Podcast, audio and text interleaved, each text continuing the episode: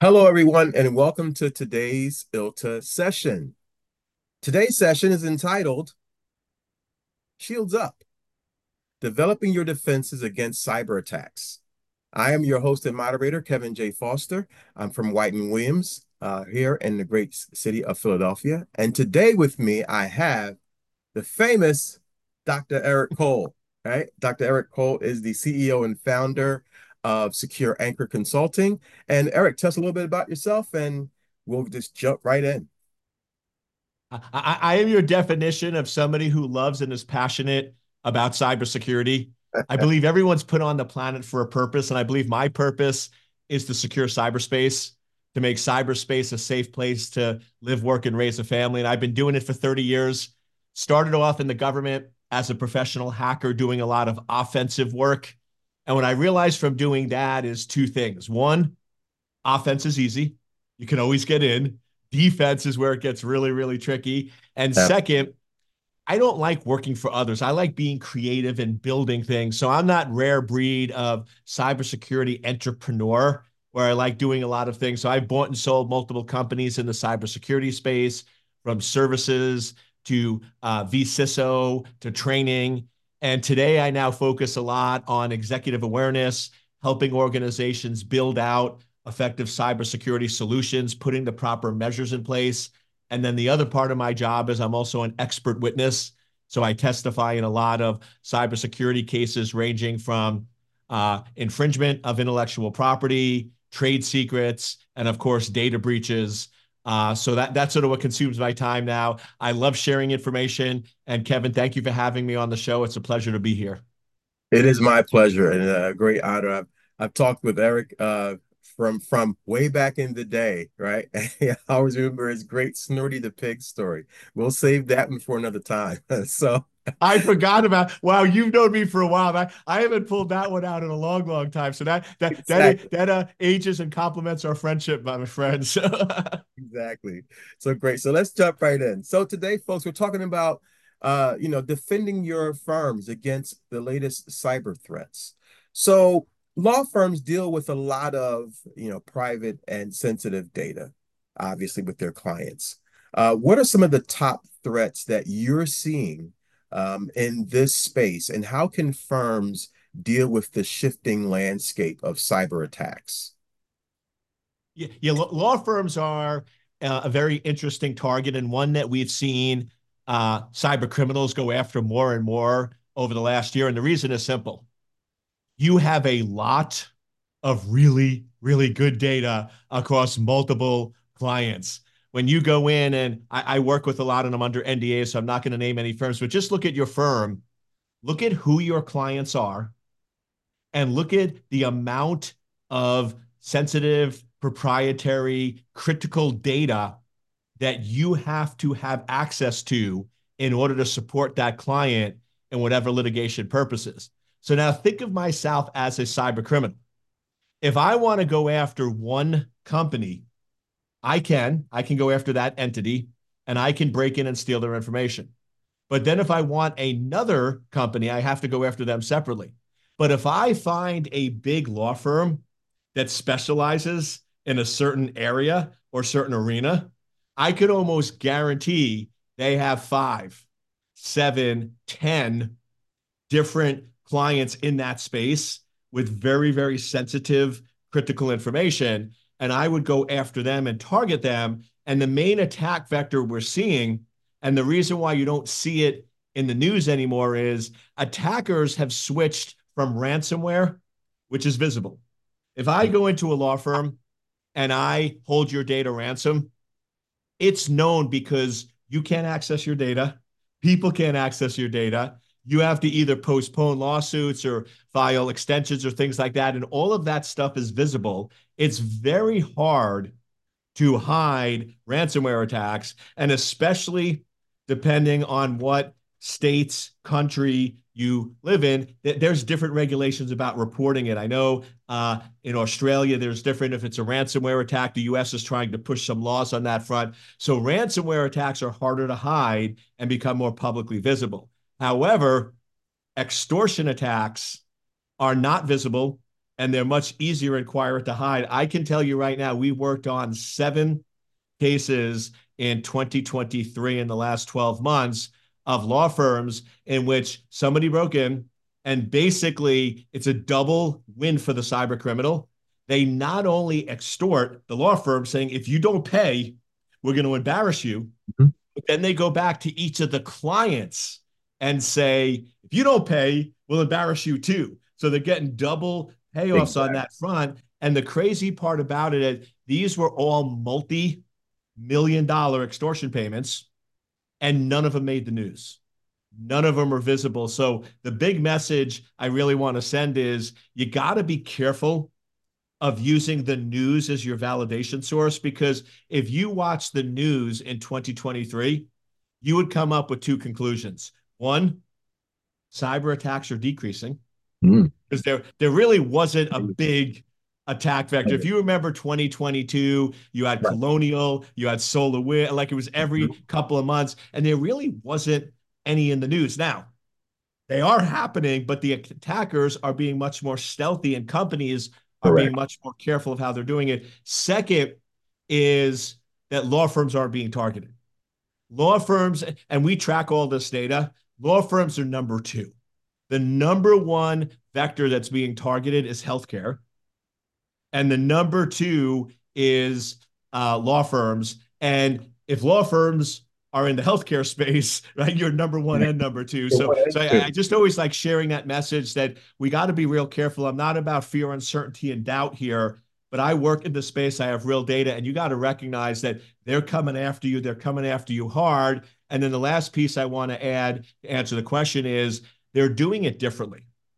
Mm-hmm. 2021, 2022 was primarily server based attacks. They were going after systems that weren't patched, accessible from the internet, setting up pivot points, driving deeper, and really taking advantage of the unpatched type systems. Most of the attacks and big incidents we worked on, where you're talking multi million dollar worth of direct loss, not even counting indirect loss, were all server based attacks. Mm-hmm. About April of last year, it all started shifting. And we finished the year where about 73% of the attacks are individual phishing attacks, where I'm going to take a lawyer, I'm going to target them. Because let's face it, when you work on these big cases, attorneys, your name is all over the public filings. Correct. I can go in publicly and find out any case against company X, I can find out the lawyers, the law. I mean, this is publicly available data. So you mm-hmm. can't hide if you're in the legal arena. It's going to be publicly available for recon. And then I go in and target you. Now, remember, I know who your client is. You're on your company's website. You're probably a partner. I can craft an email that looks pretty darn legitimate. And these cyber criminals are really good business people. When am I going to send that email? I'm going to send that email two days exactly. before a hearing, two days before you go to trial, or during trial when I know you are so busy that I'm going to catch you where you're overworked, your inbox is full, you're a little uh, emotional. And if I can craft the right email, I know it might not work when you're normal times, but because you're stressed, you'll think and click without responding. And that's all they need. So they're, they're, they're going to be targeting and going after those uh, partners and others. And then once you get in, it's so easy to get access to everything else because the reality is most companies, including law firms, can't. I'm not saying they don't. It's not a deficiency. It's a reality. Can't really do least privilege because you need access. If you're a partner, you need access to a lot of data. So if Correct. I can compromise your account, I can get that data even if you have proper security boundaries in place. Correct. And what's what's what's interesting about that that kind of dovetails into the, the next uh, thing I want to talk about here um, with that data being in transit, with that data between law firms, between um, expert witnesses like yourself, right? So when you have, how do you protect that kind of data in transit? Still keeping to the fact that now we have a, a bunch of people now working from home. So you have that perimeter you have to protect. It's no longer everyone behind the fort or inside the fort, and you can protect that. Now everyone is everywhere. And now you have to protect that data in transit as well as to your third party vendors, which is a whole nother conversation. But as a law firm, how would how would should firms look to protect their data in transit? So the biggest thing that I say is go, go beyond this fallacy that encryption equals security. Because I, I hear this all the time when I work with law firms like, Eric, the data's encrypted. And I'm like, well, what does that mean? Like, right. where are the keys stored? Like, are, are you telling exactly. me every second of every day? But here's the issue. Let, let's face the reality. If Kevin and Eric want to communicate and have meaningful conversation and be able to read and understand what we're saying, there has to be a large part of that life cycle that's unencrypted. How are you protecting that? Because everyone's like, oh, we use SSL or we use encrypted email or we use ABC or we use, and once again, I'm careful not to mention vendors, but you know the top vendors that have encrypted cloud yes. storage capabilities. Yes. And that's great. But once again, how is that encryption controlled and monitored and tracked? We, we just did a uh, security assessment penetration test for a law firm, and they had one of the top storage components. I mean, all the encryption, FIPS certified, down mm-hmm. to the wire. But here's the reality we were able to break, and this was all with authorization and permission. We were able to go in and break the password and gain access to one person's account.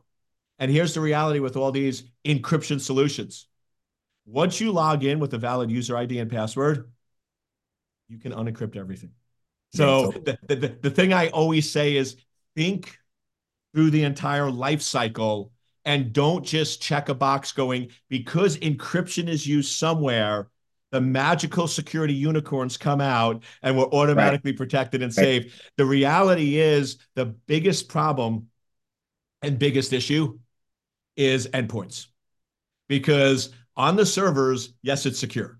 And unless I get user ID and password, it's going to be secure and locked down. So server's pretty good. Server cloud-based solutions. My big, big recommendation there is you got to crank up the authentication.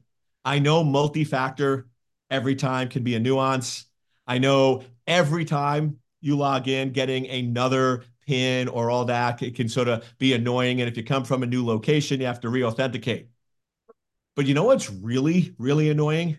Having your law firm in the news, and I won't mention any, but you know who I'm thinking a couple exactly. years ago, where they had to shut down operations for four weeks because their data was compromised. They exactly. had to tell all their clients, they had to be embarrassed, they had to have reputational impact. That's even more annoying. So the, the first point I always say is uh, whether you're in tech or you are an attorney, you got to spread the message going, listen, in a digital era and digital age, there's going to be some annoyance. Do you want a little or a lot? So you got to really crank up your authentication. I'm shocked as an expert witness how many times I work with law firms and the way I get access to the very sensitive data in this case is they'll email me a user ID and password. Yes, that's there's no two factor. There's no, and I'm just like, really? I, am here for security, and this is like that, that, That's what's happening there. So we we have to get that fixed exactly. and taken care of. Exactly. Then the other thing we have to do is stop this local storage. I, I'm often brought in when there's different issues and I have to investigate laptops. You look at a laptop today. Well, let's just break it down. Mm-hmm. Modern laptops that are at law firms typically have quad processors. Yep. They have 16 megs of memory and they have a four terabyte hard drive.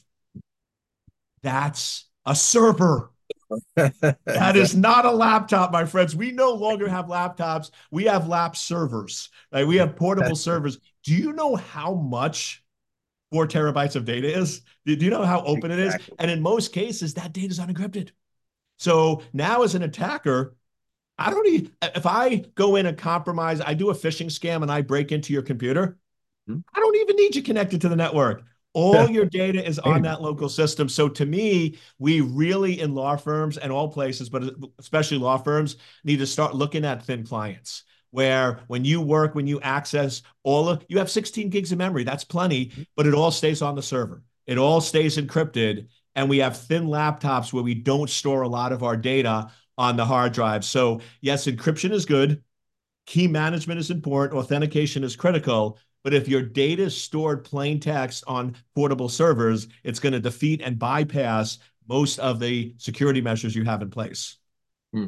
Yeah, and, and it's kind of interesting because when we often talk about breaches and we talk about how they happen and why they happen, I often tell folks or often explain to folks that there's commonality amongst all those things. And what is that? All these companies have had security incident response. They've all had security policy. They've had budget. They have all the latest and greatest tools and techniques. And yet and still, breaches are still happening. So of course we don't like to talk about that part of of of um, of business, but in the event that an a, that an incident does happen, what are some of the key ways that a firm can make sure that they're responding in a manner that lessens the impact, right? Because it's not a matter of if. We always talk about that common cliche. It's not if, it's when. Uh, but so when an attack does happen, what's some what are some key ways that a firm can lessen the impact to its critical data? And and to me, the biggest one is you got to crank up your detection. Detection, detection, detection, detection, detection. I am still amazed. This is one of my big soapboxes. I'm going to get on for a second. I promise I won't stay too long. Is I am still shocked and amazed of how many companies are so focused on prevention. Stop, yeah. stop, stop. I go in and I ask even security people who have been working in security for 10 years, I ask them a simple question What is the goal of cybersecurity? And they're like, Well, to stop all attacks, to be secure, to be protected. And I'm like, eh, it's not. The goal of cybersecurity is to detect attacks in a timely manner to control the damage. You cannot stop all attacks. It's impossible. Right? It's not going to happen. It's like a person saying they will never, ever get sick for the rest of their lives. Correct. Now, I have friends of mine, and, and I'm very big into preventive medicine. Friends of mine, like myself, that we don't get severely sick. I, I don't miss work. I, mm-hmm. I'm not uh, in bed with 104 fever, but, but I will tell you, there are some times where I'm at 90% and not 100. I'm still operating because I detect illnesses very, very early. And I do things to minimize the damage to my overall body. And it's the same thing with cybersecurity is now I'm not saying rip out your prevention. That's not what I'm saying at all. But what I'm saying is at this day and age, you've done what you could with prevention. Right? Prevention is pretty mature from hmm. firewalls to IPS to whatever else you want to throw in there and to, to make all the vendors happy, all the new AI, right? Because of course, artificial intelligence is going to solve every problem. It'll solve everything. but uh, sorry, that, that's one of my other pet peeves, but we won't go there. Uh, but the point is, you've done what you could with prevention. So in most cases, trying to add more prevention, all it's going to do is add more annoyance, add more disruption, and add more frustration to the equation. At this point, maintain what you have with prevention, but your focus needs to be on detection, detection, detection, detection. There is no reason why you should be having an attack where you were compromised for over a year and had 500 million records. That there's a failure in detection on that. So I know you're asking about incident response, but the way you deal with incident response is you deal with the fire when it's small, not when the entire house is burning sure. to the ground. Like the way to stop a fire is to catch somebody from lighting the match. Correct. Once the match is lit, I can put that fire out with a glass of water. Exactly. But if you let that match drop and then go unattended for six hours, you got a much bigger problem. So the real goal of incident response is on that first step of identification. So you have your incident response life cycle, uh, preparation, identification, sorry, preparation, identification, containment, eradication, a recovery, and lessons learned. It's really that separate that second step of identification that you want to put your energy and effort on. And it all comes with changing the paradigm. And the paradigm is embrace the breach. Breaches aren't bad. Breaches are okay. Breaches are a part of life. I actually, if I have a client and I just another law firm uh, in this one was actually London based, and I hmm. come in and they're so proud. They're so proud because they're like, Eric, we have not had a single incident or a single breach in two and a half years. And I'm like, oh, this is going to be fun. And they're like, uh, you don't seem impressed. And I'm like, yeah, because you're lying to me. And they're like, what do you mean we're lying to you? I'm like, let me tell you a fact. You've had an incident. You've had a breach. You right. might not know about it. Exactly. You might not be aware about it, but it's happening. So, so those companies that say they haven't had breaches or incidents for two years scares the gajeebas out of me because they're exactly. blind. Exactly. I love a client that comes in and goes, Eric, we have incidents and breaches every couple of weeks, but we detect them, we contain them, we respond, and there's really no damage. Those are the clients that, believe it or not, are mature. So the goal here is not no incidents, no attacks, because what it means is you're ignoring the problem. The goal is we want, I would say for a law firm, and I know it's hard based on the size, mm-hmm. but you should be having three to five incidents, sorry, not incidents, uh, breaches or incidents a month.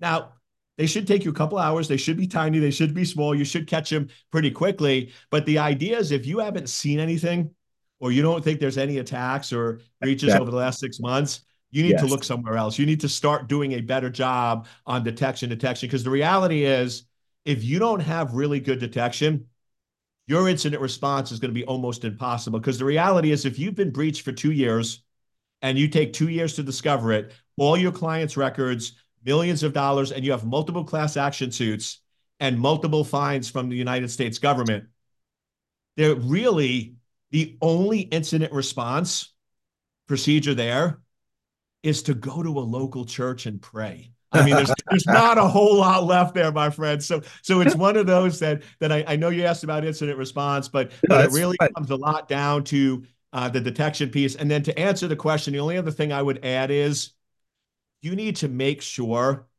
that the plan is tested and approved by executives before the incident happens. Because here's the reality, and many people don't realize this if you have an apartment building, whoever owns the apartment building is in charge of that apartment building. They mm-hmm. get to decide and determine what happens. But do you realize that if there's a fire in that building, the fire chief takes over? But but Correct. by law, the fire chief is now in charge, not you. So if the owner of the building says don't do that, but the fire chief believes it's best interest for public safety, mm-hmm. Fire mm-hmm. chief always wins. And you need to have that comfort where during the normal running of a company, the CEO is in charge. But when there's an incident, you have to have enough confidence, enough exactly. communication, enough testing that that CEO says, okay, I'm now second.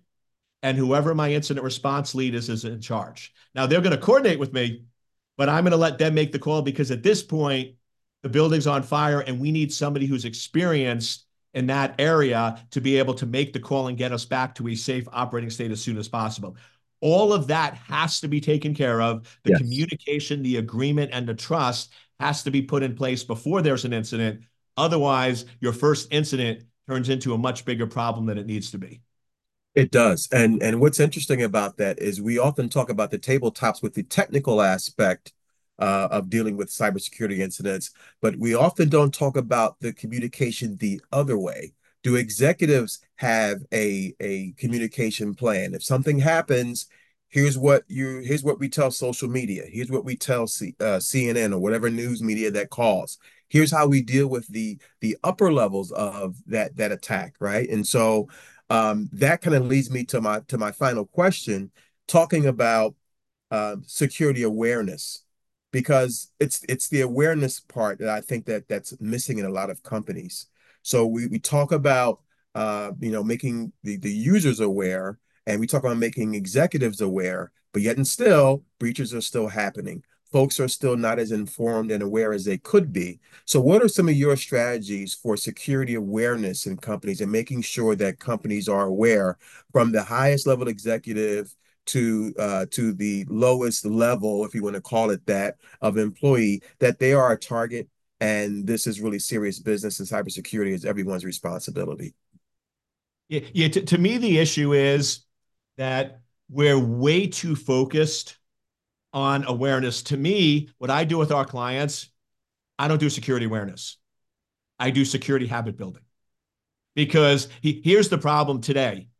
I, I would be really hard pressed to find an executive, a vice president, or really anybody for that matter, that's not aware of security. They're aware of security. They know security is an issue. They know security is a problem. Now, they might not believe it can happen to them. Of course. Right? But but they but they are aware. The issue is they don't know what to do. So we sit there every year or every quarter or every month and we go in and we tell them the same things and they nod and agree and they are aware. So, but they don't do anything about it because they don't know what their job or responsibility is. So, what I like to do is go in and do security habit building. So, I'll, I'll give you an example. One of the things I focus a lot on, I'll do the awareness because that's what I always joke is with my clients. I'll always give you what you want because I want to get paid but I'll slip in what you need because you don't really know what you need. So I'll give you the awareness so you can pay me. But what you need is the habit building. And here's the biggest one that I push. And if you can get this habit built in to your staff, your team, and your attorneys, your days become a lot more beautiful. And it's just simple. Do not ever, ever, never, ever, ever, ever, never, ever click on a link in an email. Boom. That's it. And I sit there and spend 20 minutes showing them horrors that can happen from clicking on links and just how easy and how simple it is. And, and I give them links where I'm like, okay, how many people in the room believe this is a legitimate email? Because it has the logos. It looks like it came from the shipping. Co- I mean, it looks beautiful in there. And they're like, yep, we're confirmed. I'm like, would you bet your family's life on it?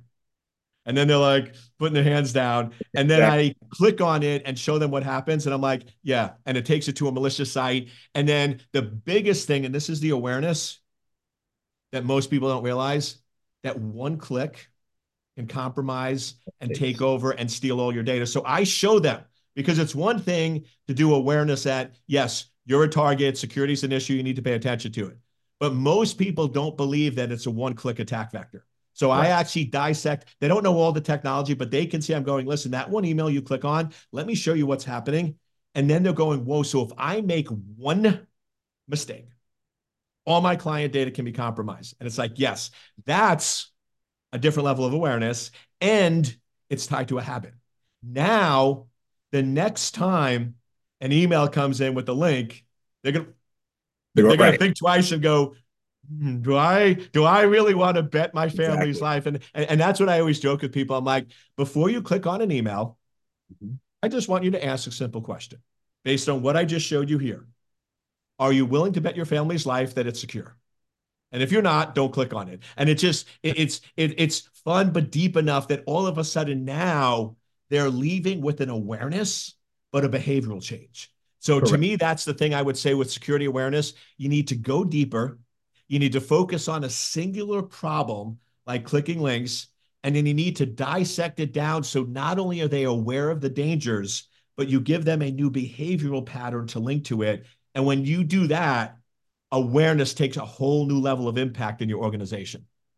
Yeah, I do. I do uh, believe that the the cultural part of this, the changing the security culture and the behaviors, is key. That's like that second level of of awareness that we don't often see we often hear about okay you take the annual security training you do the monthly phishing test but are you really changing the behavior and the culture in the company? And that's what's really key is important.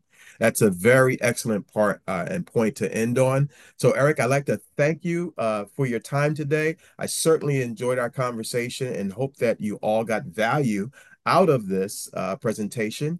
Uh, and if you want some more value out of, uh, of conversations Tune into on January 12th to our next session of privacy by design, embedded data, embedding data protection into uh, uh, data, the data deployment.